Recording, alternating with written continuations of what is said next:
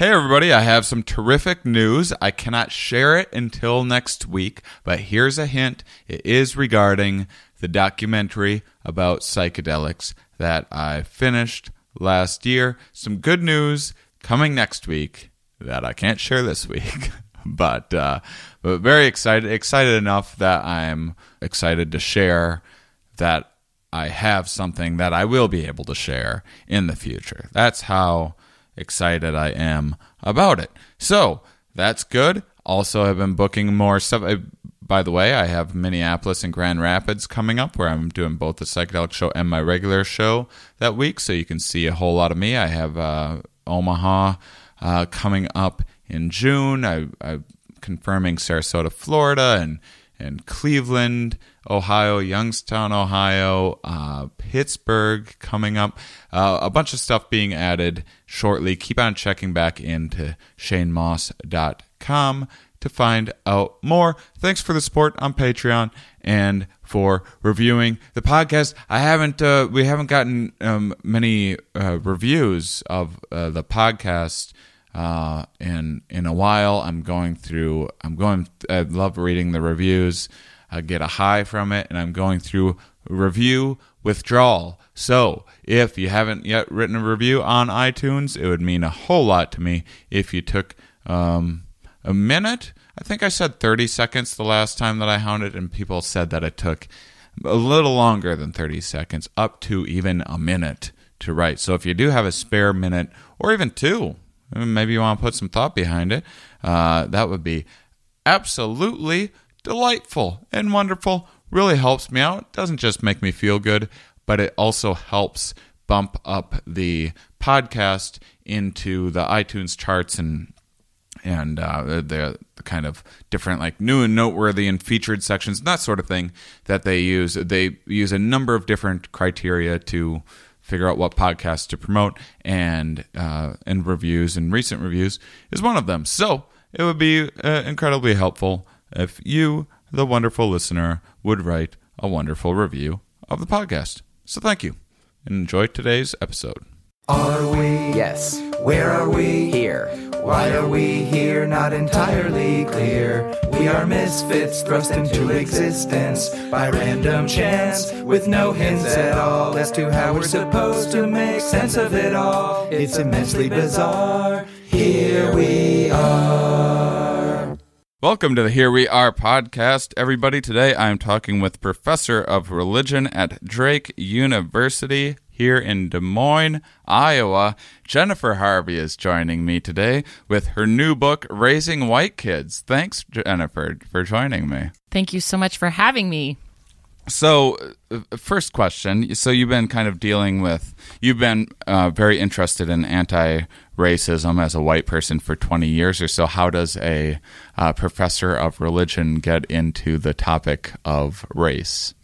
Well, a professor of religion does that probably first by being interested in race and then becoming a professor of religion. Right. Um, you know, the way I think about it in my work as a teacher is uh, I, I teach a lot about the justice movements, the civil rights movement, which was a religious justice movement, even though, of course, it was about race. Um, and I also think about the ways religious values inform uh, how we act in the world. So, um, you know what values my training is really in christianity what values within christianity have lent themselves to anti-racist justice commitments and what values quite frankly have historically um, caused lots of white christians to be very complicit with racism so those kinds of questions are the, the questions i'm wrestling with hmm um, well I want to get into your book, but now I'm very interested if you can break down a little bit of history of of uh, of that. Sure.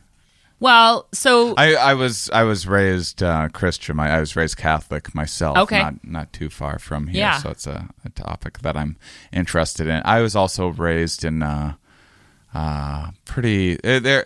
There wasn't uh, a lot of diversity Mm-hmm. in my area growing up, and I didn't have much exposure Yeah. to uh, to other other races, and and it took me many years before I started uh, understanding other races on any kind of a uh, intellectual level or yeah. uh, or anything. It, it was probably until my twenties um, before I started actually like really thinking about race at all. So, so anyway, Well, and that so that ends up will end up being a really important um, segue to the stuff I'm working on in my book because in fact your story is not unique, right? Even Right. Most white Americans until their 20s, that's the story, and that's that's a large part because of our uh, because of our history and you know that we're we're raised in a I mean the United States is one of the most segregated countries. It's even though we're incredibly diverse our social worlds our neighborhoods our cities our urban suburban divides are so deeply segregated that we're here we are living in one of the most diverse countries in the world and white Americans are we mostly only know other white Americans um, so that I mean, so that's a huge phenomena into in you know that needs some grappling with in and of itself.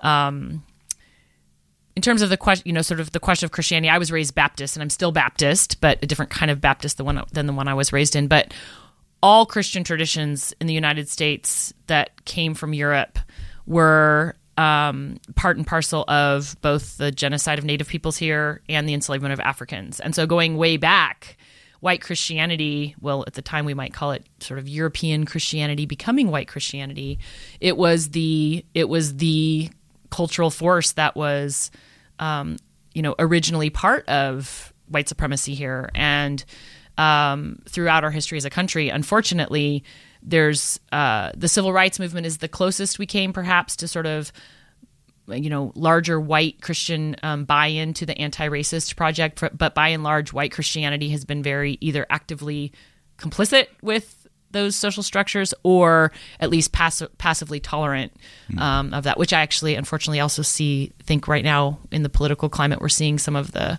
um, we're, we're reaping some of the outcomes of that sort of historic th- that historic pathway of you know white christian support of racism unfortunately Right. So, hard stuff. Yeah, I well, I was I was really fascinated. I saw um, a talk of yours online, and you and you broke down um, starting with uh, indentured servitude, and kind of broke down how how race became a social construct, and there was elements of religion in there as well. And I was uh, I I was blown away by it because I was mostly I was kind of surprised that I had never heard the take before, and I, I guess I'm I guess I'm pretty ignorant when it comes to our uh, our history. again, you're not alone. I mean, that's part of the larger crisis we're in, I think, is that we've, um, as a country, we've erased, ignored, or silenced so much of our history. I mean, people of col- communities of color, black folks, Latino folks, many times do know that history, but not because they're learning it in schools, right? We and so we have this really significant historical forgetting and ig- ignoring of actually some of that history. So you're not alone in that. Again, that's part of our larger social um, situation, which is, I think, really dangerous. Unfortunately, Can you uh, uh, can you kind of uh, walk through it, that uh, that period of history when Sure. we when we first? Uh, I just thought it was uh, how it started with indentured servitude. It was just I I was like, wow, how did I not know? Any of that? Yeah. Uh, c- can you walk through when when that started? The indentured servitude started in the U.S. and then how it uh, eventually moved and evolved into slavery. Sure.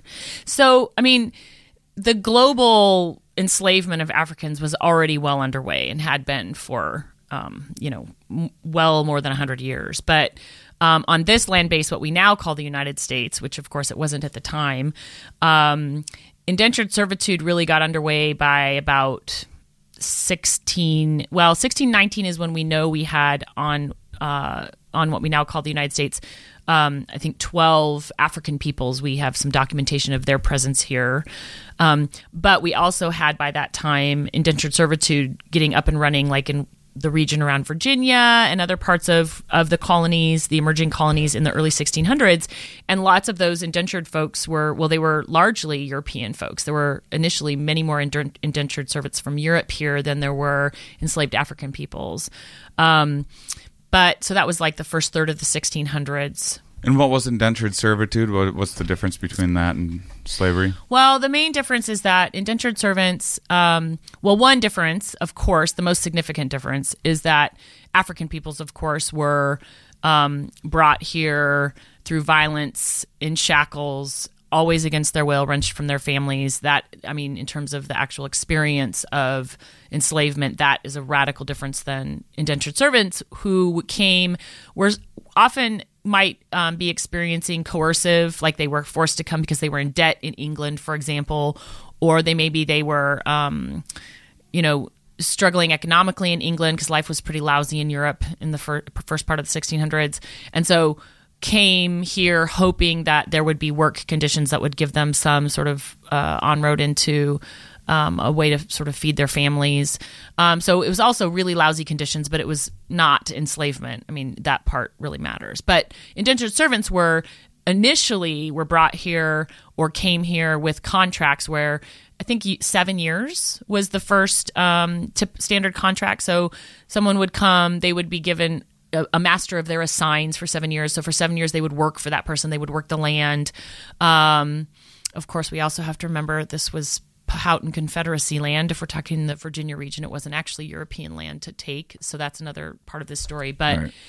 after seven years, the person who um, had worked for their master, the indentured servant from Europe, would be released from their contract, and they would initially the agreement was they would be given a small plot of plot of land then that they could farm, and they would farm. You know, they could set up a farm and maybe send away to England for their family to come, or find someone to marry and start a family here on that land on that small plot of land that then they could. Um, develop a sustainable family farm. So that was what an indenture contract looked like. Okay. So over that, so what eventually happened here is that by about the 16, maybe 1630, um, the the tobacco production was becoming so successful that um, and the colonies, especially around Virginia, were planting so much tobacco and flooding the market so massively that they you know that irony of capitalism when you're successful you make less money right? So they started being finding their profit margins decreasing decreasing. And so the colony the virginia region um, they started um, extending indentured contracts. And so instead of like diversifying their crop or planting less tobacco in order to increase their profits, they tried to cut their wage costs. And so they started increasing indentured contracts and then saying, okay, you're going to work longer. And when you're done working, we're not going to give you a plot of land because we need that land now because we need more tobacco.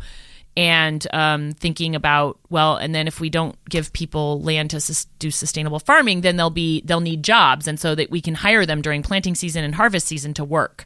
And so there was this like way that indentured servitude sort of spread into this um, sort of wage labor pool um, right, because at first it doesn't. Uh, I mean, it doesn't sound like the seven years of. Uh, you know, a lot of people these days need to work for seven years of school and whatnot to to try to afford a crappy apartment or whatever. Right. I tried to put myself in their place back then. It seems like oh, you get this huge farm after after yeah, seven right, years right. of work. Yes, doesn't sound.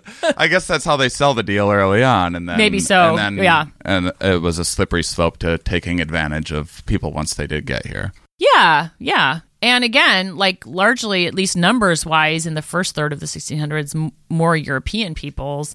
And historians aren't really clear the African peoples that were here and were increasingly being forced to come here in that part of the century. Um, they were certainly enslaved, but they also, their sort of terms of service, the historians sort of disagree about, there's not complete clarity about what that looked like, at least uh, on this land base. But again, it was still a global slave trade that was going on.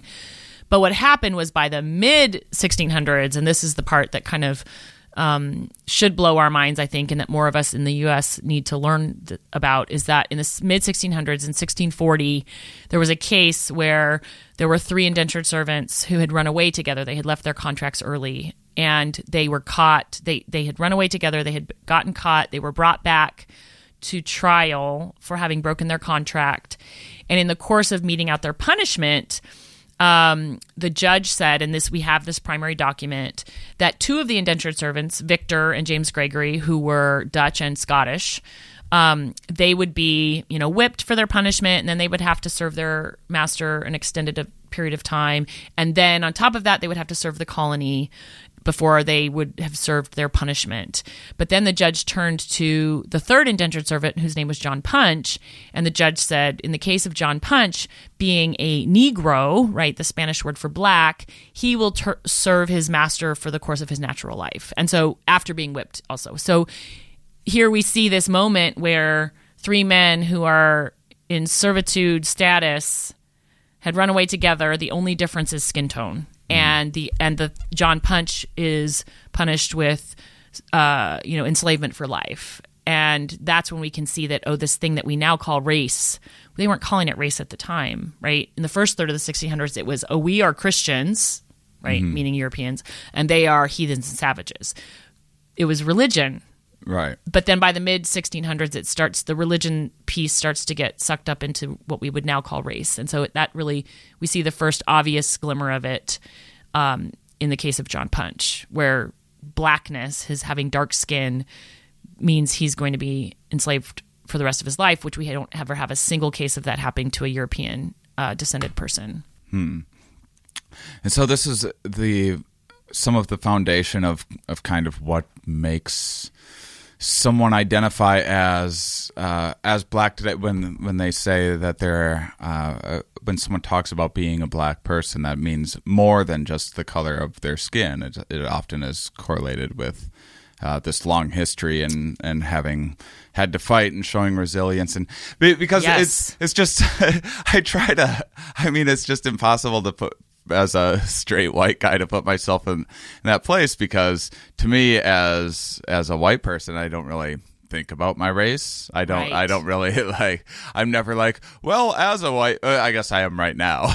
Yeah, good. as, as, a, as a white person as a white person I often don't think about being a white right person. right. And that's where we need to start right? Right. Yeah. And, and so it just never it never really even occurs to me to think about it um and and that's that's just a drastically different thing than uh, you you talk about in in your book you use uh, black with a capital b Yeah. and and why why is that Well, I do that because um, back to that 1600s that that even though white supremacy, right, we can look at that case of John Punch and what came after, which was the next 40 years of very careful building of what we now call chattel enslavement, lifelong servitude, inheritable.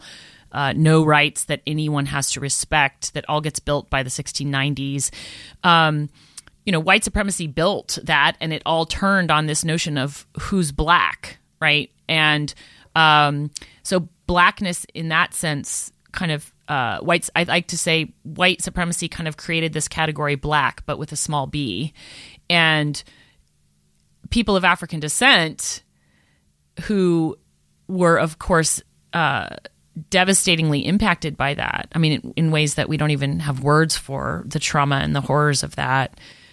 Also, always never accepted that definition of their humanity. And so, the way I think is helpful to think about it, is the way I, the reason I capitalize black and the way that race makes sense to me when I look at that history is people of African descent always resisted, refused, challenged, interrupted, um, created, organized, subverted, and uh, in all kinds of different ways, big and small. And in the course of doing so, said, no, we are black, capital B black, right? And black is beautiful, Black Lives Matter, Black Power.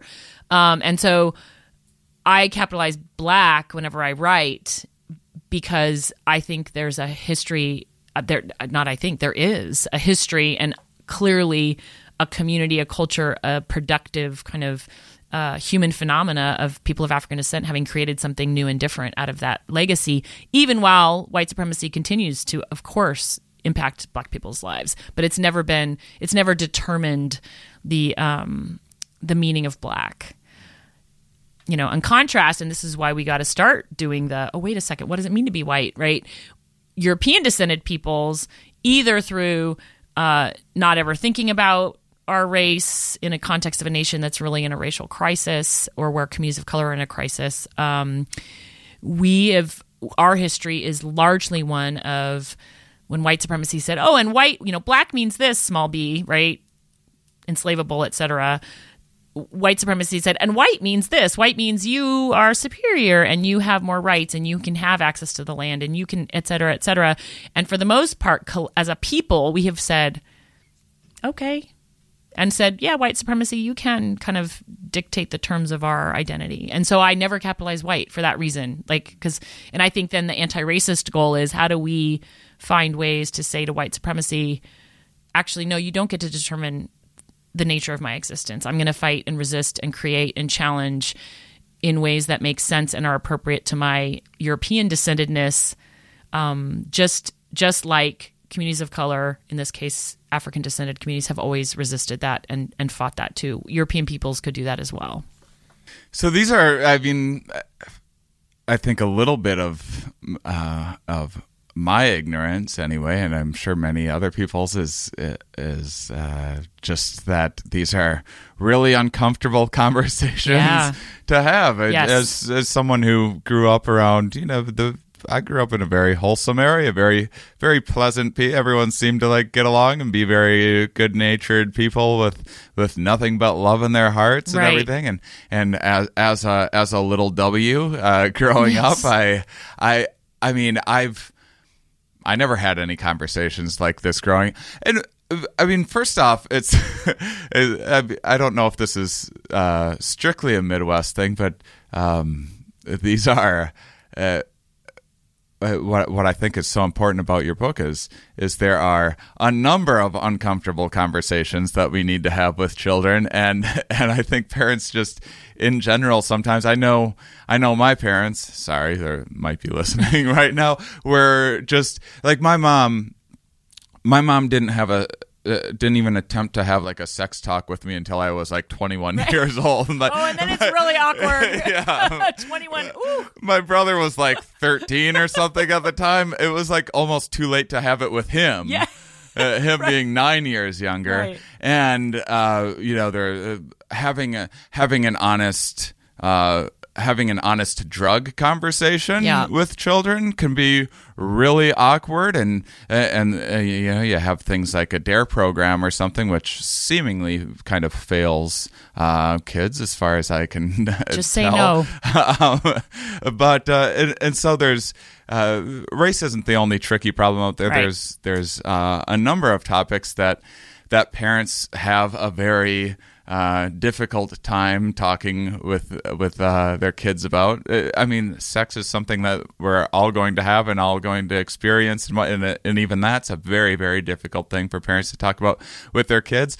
Now you you talk about something where uh, where you're growing up white and there's this uh, enormous history of of uh, you know white supremacy causing uh, horrific situations and and now there's all this systemic racism built into these systems Yeah. where uh, there might be government officials and police officers and such that uh, that don't have a racist bone in their body or might be the most thoughtful and understanding people but they're still working within a system that is Right. built that is a racist system and and this this is uh this is such a tricky conversation. and This is why we need your book. This, this Yeah. is so. Uh, Yeah.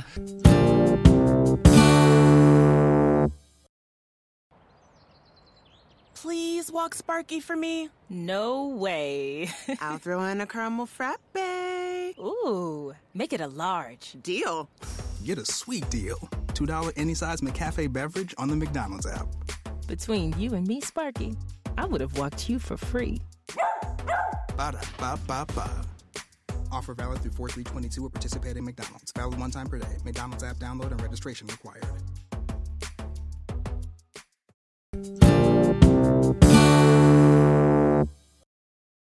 so you have uh, you have two children, I have two kids. Yeah, seven Oh, and nine. seven and First nine. and third grade. So when do you when do you start a conversation like this? How how early do you start having these? Do you do you wait until uh, the awkward time when you're in the grocery store line and there's a there's a person of color and your four year old says like, "Mommy, what? Yeah. what what's uh, what is that person?" Or- Right, right. Or how how do you start these conversations? Oh my gosh. So the reality is, ideally, we start talking like the moment of the moment our kid hits air comes out of the womb or comes to us through adoption or however we the children children come into our lives the moment they come. Like way before they can understand conceptually we need to be um, letting the language of difference roll off our tongue with them. And so this is i think about this i like to talk about it as breaking white silence at every moment that we possibly can. And so you know i, I think it's helpful to think about a parallel. Like my kids they're getting to where they can kind of understand it but when they were two and three and four they didn't understand why it was important that they eat vegetables right? They didn't understand vitamins. They didn't understand but i would say to them you got to eat your peas because this is important for your health and your body. And i would make them eat peas or i would try and talk about them about you know why fruit is important. Even though they were at age three they didn't that just sort of we talk about things with our kids all the time that they don't quite yet get.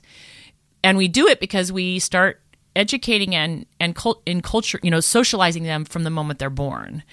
And so sometimes when we talk about race i think it's helpful to realize that we we don't actually need we well first of all we must not wait till our kids can conceptually understand it because by then we've lost all this developmental um, ground. Like our kids only learn to read by us sitting down with them and starting to teach them and you know help them practice reading even though they don't know how to do it yet right?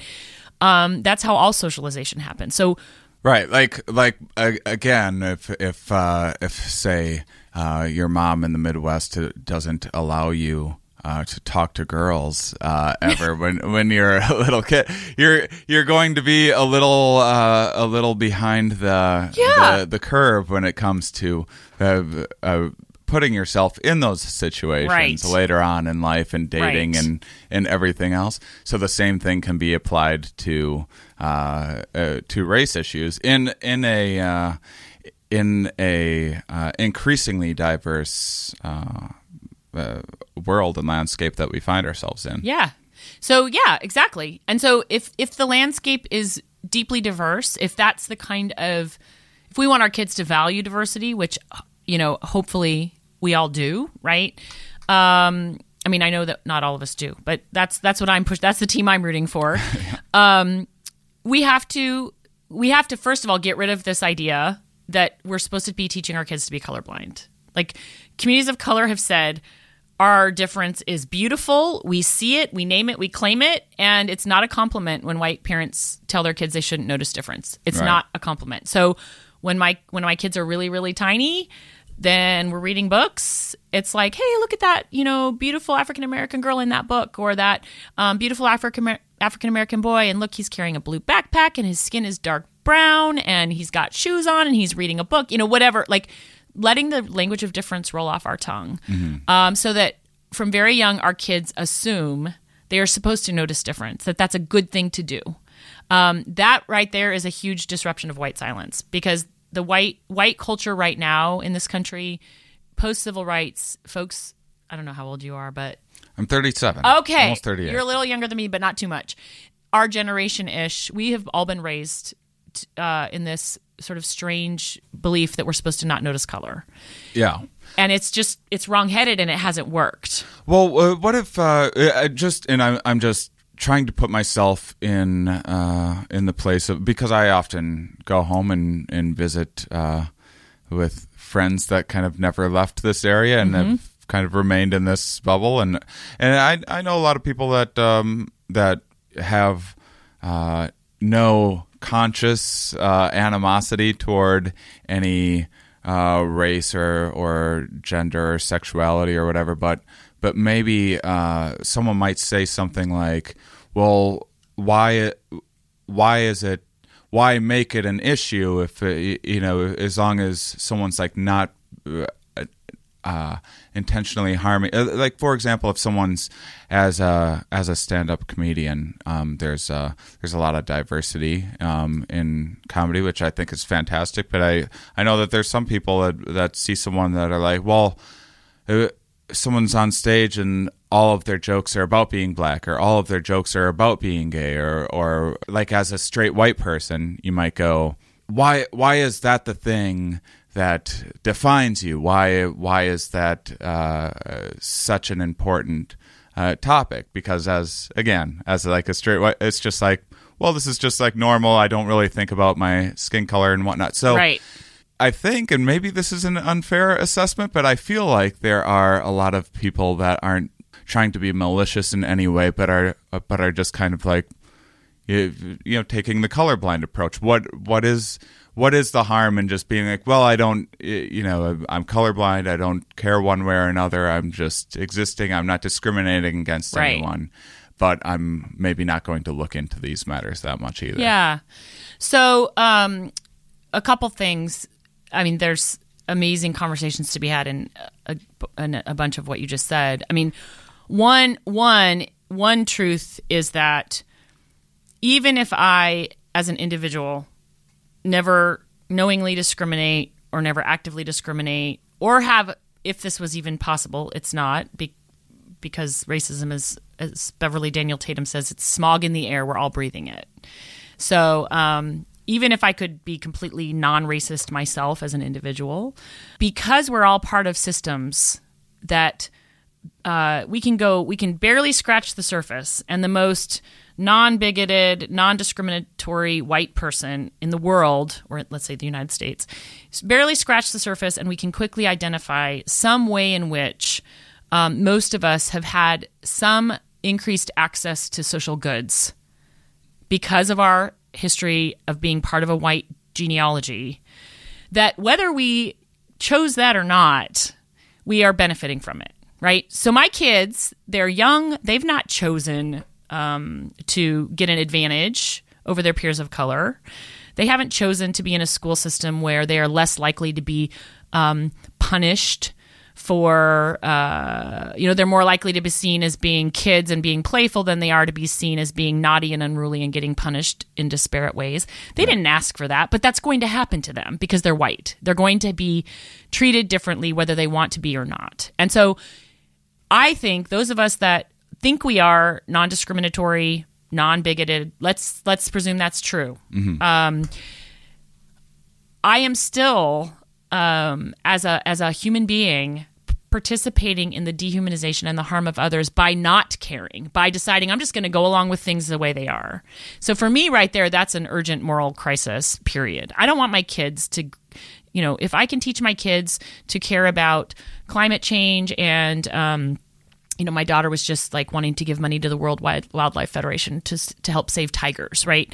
And that's great. I want her to have that heart. I also want her to see that in her own neighborhoods, um, her fellow children, right, are are experiencing suffering simply because of these racial constructs we all live in. I want her to care about that. If she doesn't, I have, I think, failed to nurture in her a full sense of her own humanity, right? Because she's become numb to the suffering of others with whom she's in relationship, and so. I care. I think we all need to care about it at that level because if we're all part of a system, it doesn't matter. If I'm non-discriminatory and non-racist, racism will continue. The only way for us to stop this system is to move from non-racism to active anti-racism. That's just the reality. Right. Um, and I think actually there's a case to be made that all of our lives we would all be flourishing more more beautifully and fully if we if we uh, like I feel like I'm a more free human for doing that work than if I was not involved in that work. Yeah, yeah. I mean, it's uh, it's. I I look and it now in hindsight, easy for me to see that um, that my life has been a bit easier than a number of minorities. Where I you, you, talk about people ha- having to like fight to empower themselves, and when I was a kid, I was fighting to like not do my homework. Right. it was Yeah, like right, that was my right. big The like systems are cause. working for you, right? right. and so yeah, hopefully, hopefully one day we we live in a world where. Uh, where that's the biggest thing on Yeah. on some minorities platter is Right. is not having to worry about uh, getting harassed on their way home from school or or Yeah. going into a dangerous neighborhood or whatever it might be or being discriminated against by law enforcement or whatever else Right. they're like I was Right, just like worried you- about not liking uh, algebra or something right right yeah or like live in a world where when so when i'm when i if i'm a person of color i'm pulled over because my tail lights out i go oh i'm pulled over because my tail lights out and i can really trust that's true as opposed to oh i got pulled over because i'm black and I'm also physically unsafe because many times those situations escalate now to arrest or you know even even worse into killing right that I can be in a social environment where I trust things are as they claim to be. And so I can just not want to do my algebra or I just, you know what? Yep, my tail light was out, so I got a ticket because my tail light was out, not because I was black, right? Mm-hmm. Um, the, the, the way that racism erodes people's sense of safety and health and well-being is, is just mammoth. And I think that's part of why you were talking about um, the question around someone might say like okay well i'm not discriminating like why why do these comedians have to like talk about being gay all the time or talk about being black? Why is all the jokes about that right? And that was making me think about the that's such a that that kind of response is such evidence of how how far apart we are in terms of those folks who are in the center we might call it like who are heterosexual or who are cisgender who are uh, white male um, like not having had to think about your whiteness and your maleness that much. Um, it can be difficult to realize that well one of the reasons i let's just use like if i was a comedian which i'm not because i'm not that funny um, if i talk about being You're killing it so far. thank you. Thank you very much. You know if i i talk about being a lesbian a lot it's because so much of my day-to-day life there's experiences i have that do um that that that come to me in the social world that that are particular that happen in particular ways because i'm gay right? And if you are not gay it's easy to not realize that and be like god why is this woman talking about this all the time? Well guess what um, it makes sense that those who are experiencing the impact, the negative side of systems, are much more well versed in how much it affects every single thing. When the truth is, those who are not gay, their experience is also completely impacted by being not gay.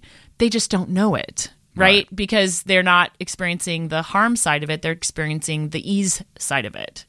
like um people most people don't know what it's like to be exceptionally gangly and lanky their their whole life. But i'm very very Yes. knowledgeable about Yes, that. you are, and I'm so i can instruct people on what it's like when you go to a restaurant and and the waiter comes by and they're like is everything okay and everything's fine you just have a small stomach naturally and people always just think that you didn't like the food that's my that's my struggle that's my that's Right. my cross that I bear. That in algebra. that in algebra. Um, uh, so so the, the people um, people in these uh, situations and having to think about and overcome these situations. This is uh, this isn't just something that's on their mind a lot, but this is uh, this is something that uh, that they're experts in. That they are in a Exactly. position to inform inform the rest of us. We've we've talked on the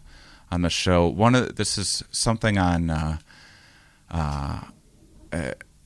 on on a past episode that that stuck with me, uh, which takes a lot because I my my days and all all blend together, and once in a while there's just like a line um, that sticks with me, and one was from years ago. Uh, I had a guest on talking about how um, people oh man, I'm gonna screw it up. People, um, people empower power need to take perspective, and and people and uh, uh, disadv- like disadvantaged people need to like give perspective in a way. So, Yeah.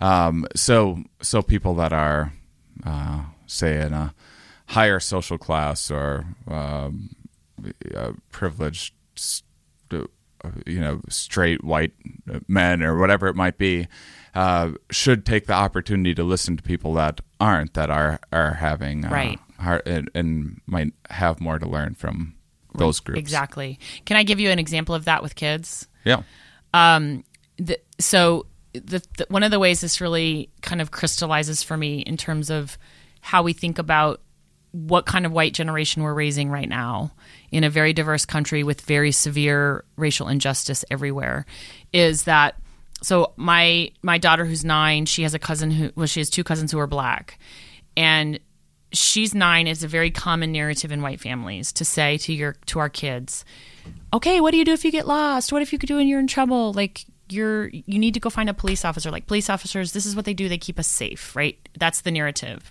And um that's a very quite quote unquote normal narrative. It's a very white narrative.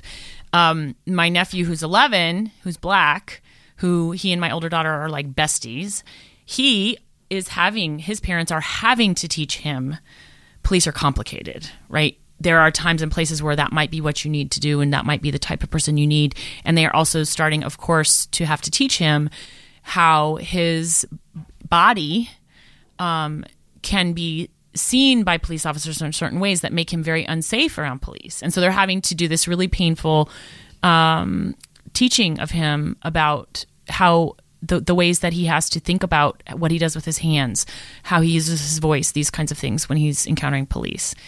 And Make sure your cell phone doesn't look like a gun. that's right. Yeah. Right. As if, yeah, exactly. Right. Um, and of, yeah. And of course, sometimes, many times that none of this, do, it doesn't even work anyway. Right. But so here's that narrative piece where we, where we, and it, it is a little bit like people in power needing to uh, take perspective and those who are being impacted by systems needing to give it.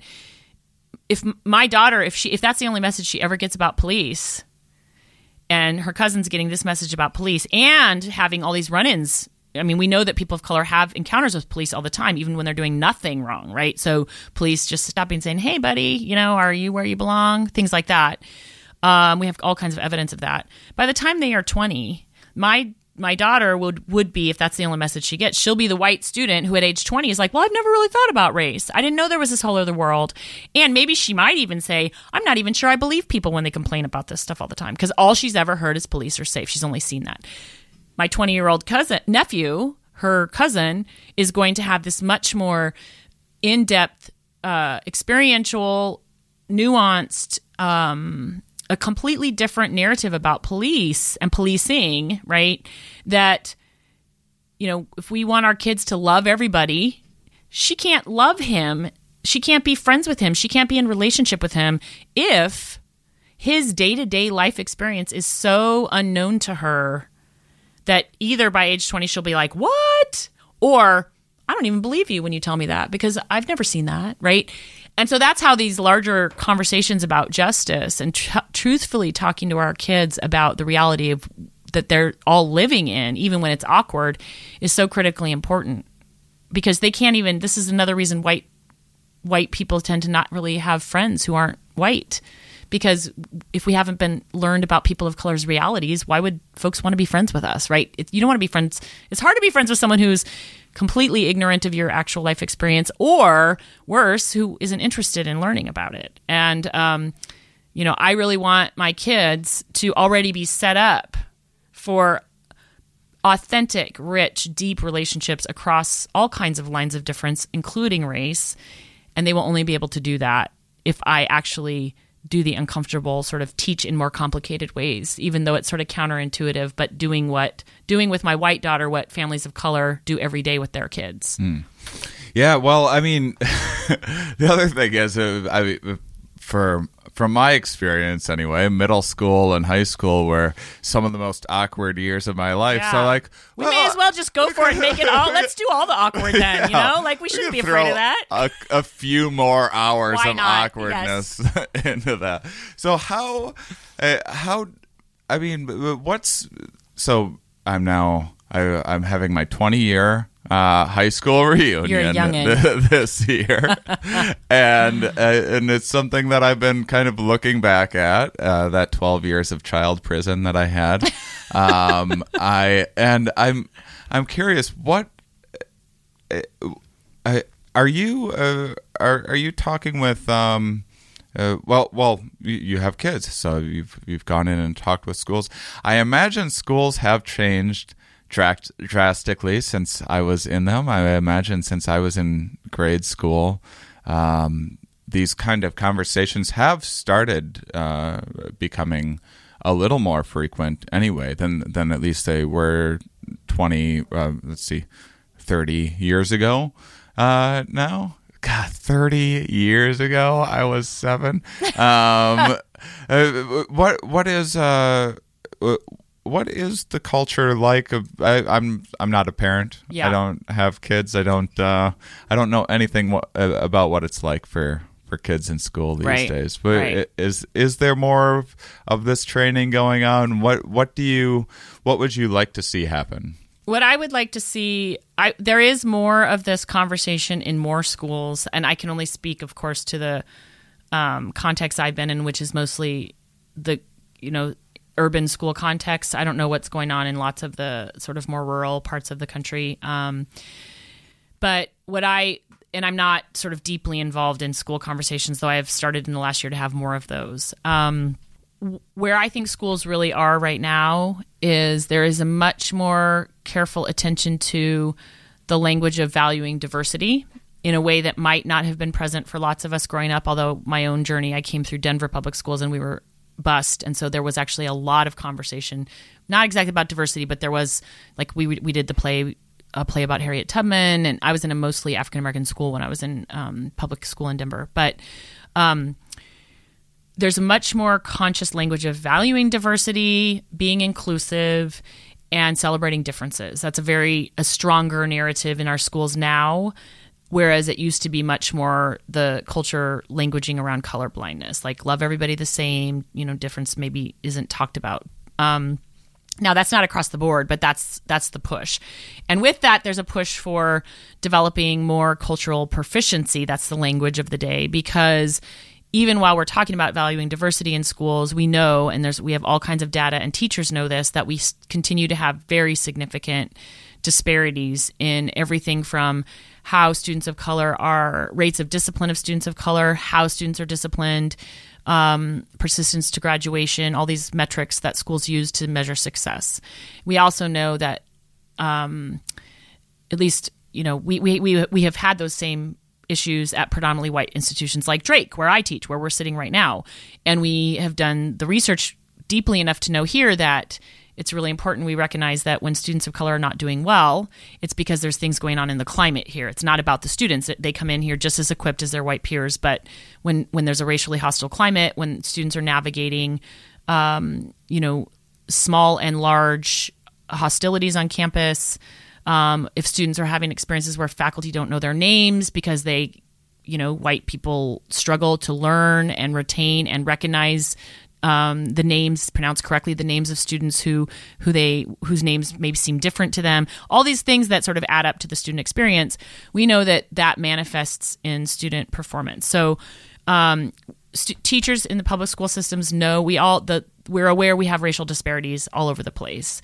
And i think schools are wrestling with how to address this, one of the things that I think we need to be doing um, is that the value diversity push, which I think is, of course, a vast improvement over colorblindness. What we need to recognize is that even talking about valuing diversity or even trying to become more proficient across cultural lines, which we also need to do, those two things in and of themselves are still not the same thing as building an anti racist climate where we are practicing as educators, white educators included. If white educators are awkward around race conversations, we cannot serve the needs of our kids, any of our kids. If white kids are not learning the language of race and anti racism in the classroom, they are not uh, we're, we're going to have environments in our classrooms where kids are not doing well across racial lines because we know from lots of studies that young children start playing with the larger racial messages that they take in from all these other places, not even just at home necessarily. Like parents at home might be doing great, but they take in stuff from media, right? So, um, very young ages, kids are sort of playing with race and racism in ways that might be kind of quote unquote innocent at that age, but that if teachers aren't equipped and feel able to support even young kids, five year olds, six year olds, seven year olds, having age appropriate conversations about race, difference, and anti racism, that I think that that's where our school climates are getting stuck. And kids of color in our schools end up being um, negatively impacted both by what they experience from their white peers, but also what they then often, many of our school systems, our public schools are very racially diverse, but we tend to have lots and lots of white teachers. And so those young people are still experiencing racist and racial um, dynamics that if they don't get appropriately engaged, talked about, wrestled with, and transformed, impact them. So that's where our schools are is trying hard, I think, many of them to get figure out how do we get some interventions in these racial disparities And but I think school systems are a little bit stuck thinking that if we can just do diversity better, if we can talk about cultural proficiency better, that it's going to get us there. And I am completely convinced that that will not be enough. We have to do the work of anti-racism to improve our children's school experiences. Hmm. So, here, speaking of awkward, um, you mentioned early. uh, I'm I'm just so curious what your take is. You you did mention uh, in kind of the beginning of the episode um, today's today's climate, today's uh, political climate. It, uh, there's it's very uh, heated, seemingly issues of race. It, uh, you hear people talking about culture war happening. You, you hear, um, you know, there's there's protests going on on on all sides of the issue. I I mean, I even hear, um, even even in, in academia, I've I've heard people say, you know, the, there's uh, these uh, virtue signaling social justice warriors are out of control, and they're uh, you know they're they're uh, taking everything out on straight white guys and and uh, and attacking biology and whatever else, and and and that's that's within academia, let alone Yeah. what's happening in in poorly educated rural communities where there's I mean I like to give myself uh, a, a little bit of credit for thinking that I have a, a little bit of a finger on the pulse of, of what's going on. I, I tour around all over the place. I, I meet people in all different areas around the country and the in the world even sometimes I'm lucky enough to travel internationally and I I have been uh, taken back by uh, I I didn't think that I would be seeing Klan rallies Yeah. Yeah. in in 2018 I mean this is uh, i there's a lot of stuff coming out of the woodwork seemingly and uh, as someone who has been thinking about these issues for 20 years and you have uh, uh, uh, uh, rich knowledge of of the history of some of these issues you uh, look around at the uh, the political and social landscape today over the last few years when all of this stuff has really seemingly bubbled to the surface and and became really uh, pretty hostile. Yeah. I'd say. What what what does this look like through through your eyes, through your through your yeah. point of view? Yeah, what an important question. I think that's the million dollar question is is what's what's going on because I think I think how we answer that question right now very well may determine the course of our future as a nation. So through my eyes, um, one of the things I see, I think there's many dimensions to it, but one of the things that I definitely see and that I think is really important for us to wrestle with and talk about is that I think we're kind of I think I think we're yielding the the harvest of um of really like four decades well it's i mean our whole history really but post civil let's talk post civil rights movement. We're yielding the harvest of having allowed the civil rights movement to um, become in our national thinking like we were done. Like we were done. We got the civil rights Mission movement. All those laws got off the book. We forget that king was assassinated right? Right. 50 years ago two weeks ago he was assassinated we had then fires across the country because black communities were still so outraged, suffering, not ha- you know continuing to be denied access to jobs, continuing to be denied access to uh, you know economic empowerment. Um, you know the vote and and ending segregation in schools was just like the tip of the iceberg. And so one of the things that we did is we've sort of and this is that am- amnesia and forgetting. It was a willful forgetting because black communities never forgot this. Latino communities didn't forget this. Communities of color have known that the problem was still there. But the white narrative has been, oh, we did it. We had civil rights, right? And that was quickly followed with this move towards a kind of cultural, white cultural shift to color blindness around race. Oh, King taught us, Dr. King taught us we're not supposed to notice race. That is actually a distortion of what King was talking about, but that's that's the legacy of the message. And so I think what has happened, what we're seeing now, what through um, through my eyes, what I see is that four decades of white silence, uh, an unwillingness or an inability on white communities' part to grow, continue to grow our anti-racist lenses, so we can see racism when it's there, and learn that when racism is happening, white people actually have the ability to learn a skill set to interrupt and challenge it and to work with communities of color for racial justice. We just haven't done any of that for four decades. And so I think in white communities, there's been this um, ongoing festering racial animosity that, you know, white kind of liberal ish types like myself um, have been have allowed to just fester because we haven't engaged in really important truth telling historically rooted conversations as a, in, in white communities and that some of the yields of this last election cycle um, some of them i mean i think there's a whole bunch of pieces but one is that those elements were always there in the woodwork right? They just you know partly they've been unleashed because the current president elect has emboldened those forces by being unable to say things like, oh, if there's Nazi flags and Confederate flags being waved at a rally with torches, that's bad. Instead, he's like, oh, it's a this is all sides, right?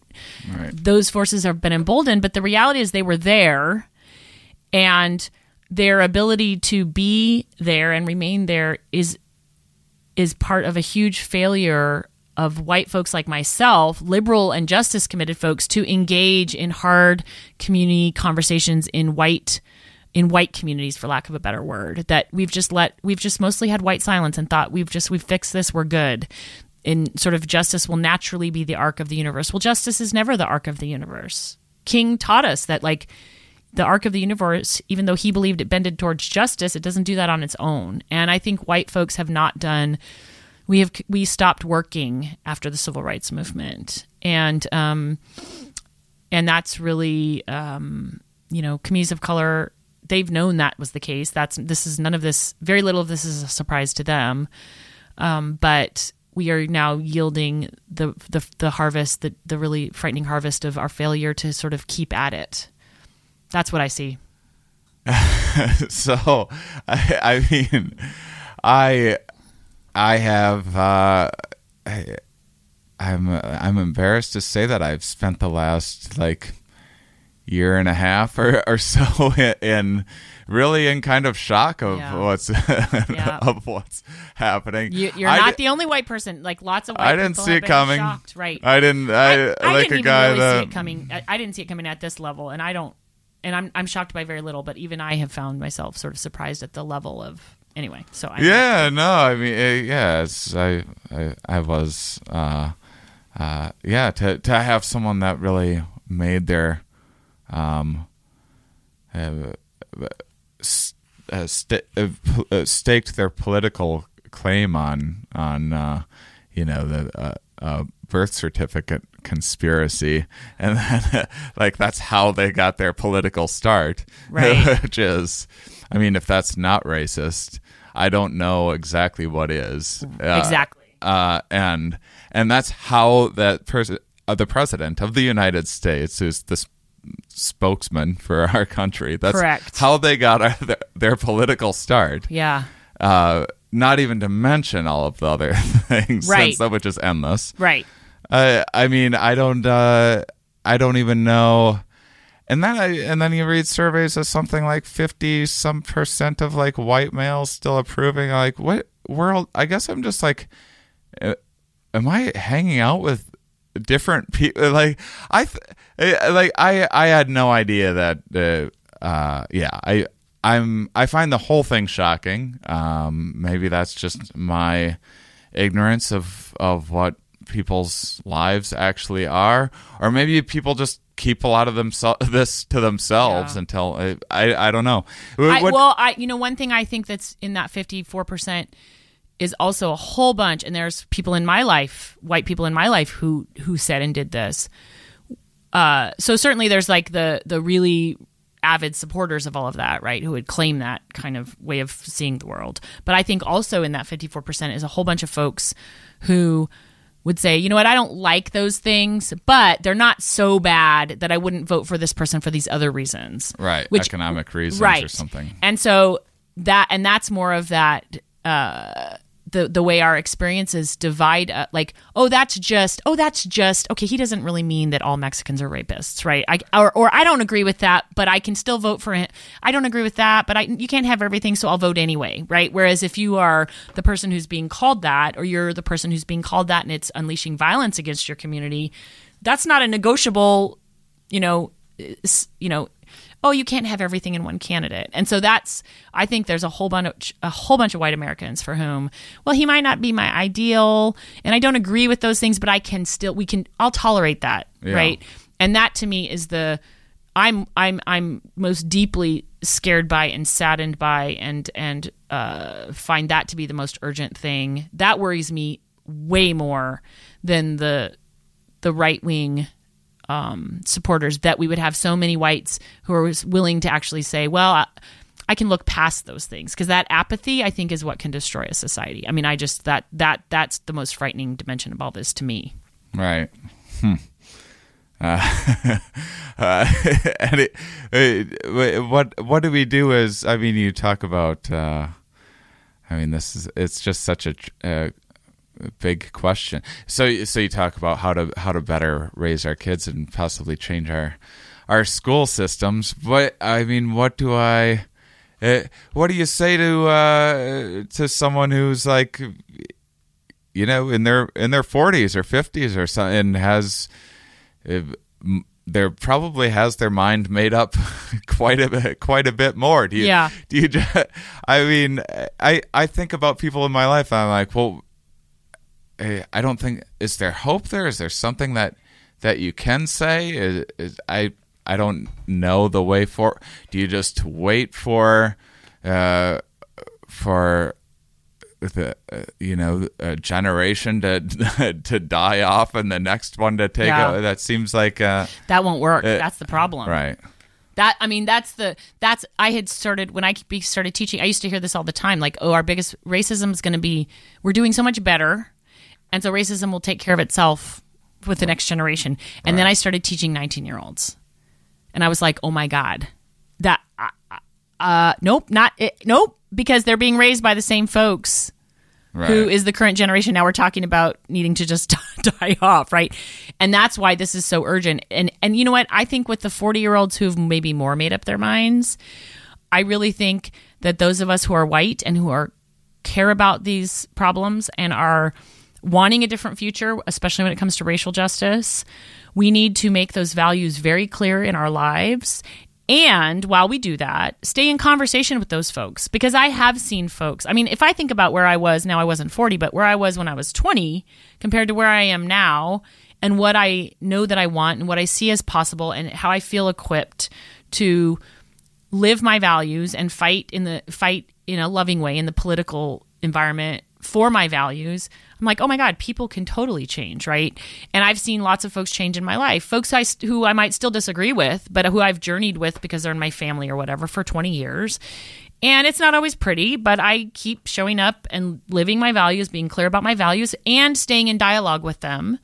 Um, not lying not not softening things. I'm very truthful but we're in a relationship so it's a you know it's a, it's sort of a particular kind of um, exchange that's happened over time. And i've watched those folks also move. I have family members who 20 years ago absolutely would have supported the current president and who now are appalled by him partly because of the what he says and does on race. And so um, and that's not i'm not saying oh that's because of me but like i think we i think 40 year olds can change their minds.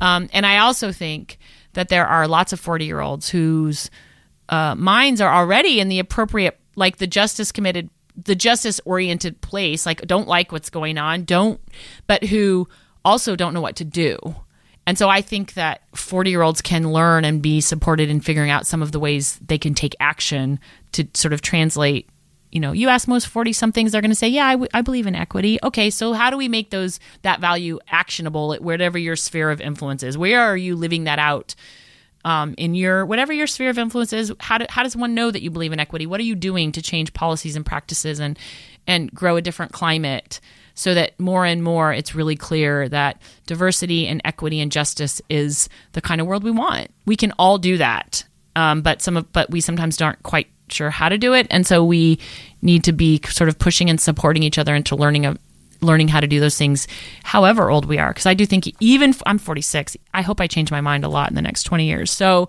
you know Yeah. i think we can i think we need to just do it everywhere all the time with everybody Well, that's terrific. uh, well, I have each guest to name a uh, an organization of their choice at the end Nice. of each episode. Yeah. So I would say, uh, you know, for me right now, funneling resources to organizations like Black Lives Matter is urgent because um, the communities Black Lives Matter represents and is organizing for, they literally their um, their lives and communities are are are um, under siege right now, and so we need to support them, even if we don't know quite how to show up as activists ourselves. We can funnel resources there. So Black Lives Matter chapter, local Black Lives Matter chapter, or some other um, immigrant justice group in your area that um, really really needs resources right now because they're fighting for young people's lives. Well, uh, well, thank you Thank for you, joining me. This and, great. And uh, yeah, thank you, uh, thank you, listeners, and make sure and check out your new your fourth book, right? Fourth book, Raising White Kids. Raising Uh, White Kids, Bringing Up Children in a Racially Unjust America.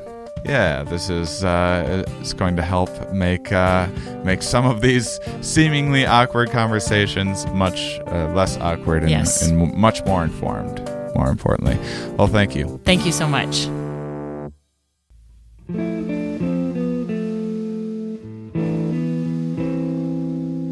Next week on the show, talking about Alzheimer's with Rebecca Hood, talking a little neuroscience, a little biochemistry, figuring out let's get rid of this Alzheimer's thing. And just yeah, I'm sick of it. Are you? I'm done with it. Let's get rid of it. We talk about how to how to treat it, uh, how to alleviate it, how to prevent it. Uh, fascinating conversation, not just because of the groundbreaking uh, work that Rebecca is working on, but also uh, an illustration of of some of the uh, many frustrations that come along with uh, being a scientist, a researcher, and and uh, the the ups and downs and of of working toward achieving a uh, big goal like getting rid of Alzheimer's. So, uh, awesome episode. Um, thanks for supporting me on patreon.com slash Shane Mauss. Uh, I've, I've been releasing regularly for uh, the last the last handful of weeks. I've been releasing uh, a podcast on there uh, that you can hear. It's a lot of personal life stuff, and it's a lot of me just getting goofy and uh, riffing on weird ideas. So uh, please check that out. Even if uh, you're like, I'm already I'm maxed out. I can't uh, I can't do another podcast right now. Well, your support on Patreon helps out this podcast that you already know and love. So I would very much appreciate that. Music brought to you this week by The Long Hunt. Make sure and check out the Jimmy Fro podcast for new indie music. Those of you that listen all the way to the end, you are, of course, my favorites.